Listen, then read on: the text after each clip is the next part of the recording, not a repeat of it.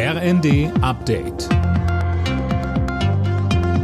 Stündlich neu. Auf den Punkt informiert. Ich bin Linda Bachmann.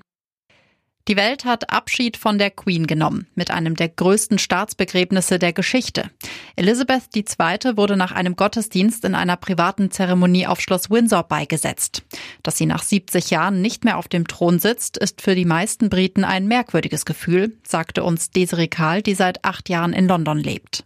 Gerade wenn man auch darüber nachdenkt, dass wir eigentlich, wenn das Ganze so abläuft, wie es soll, dass wir in unserem Leben keine englische Königin mehr mitbekommen werden, weil die Thronfolge ist ja praktisch Charles, danach William, nach William George. Es ist wirklich schon das Ende einer Ära.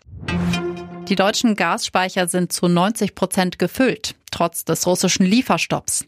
Das zeigen Daten der europäischen Speicherbetreiber. Damit Deutschland gut durch den Winter kommt, peilt die Bundesregierung bis Anfang November einen Füllstand von 95 Prozent an.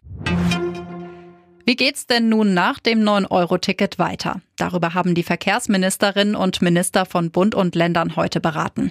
Und sie sind sich einig, ein Nachfolgemodell soll ab Januar kommen. Laura König. Ja, richtig. Aber wie genau das aussehen soll, steht noch nicht fest. Ebenso wenig, wie es finanziert wird. Eine Arbeitsgruppe soll dafür jetzt Lösungen finden.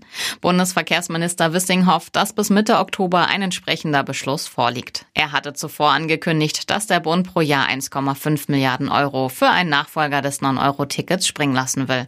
Voraus vorausgesetzt die Länder steuern ebenso viel bei. Mehr als jeder dritte Flug in Europa ist in diesem Jahr verspätet gewesen oder ausgefallen. Laut der Verbraucherorganisation AirHelp waren insgesamt gut 68 Millionen Reisende betroffen. Gründe waren demnach vor allem Personalmangel und Streiks. Alle Nachrichten auf rnd.de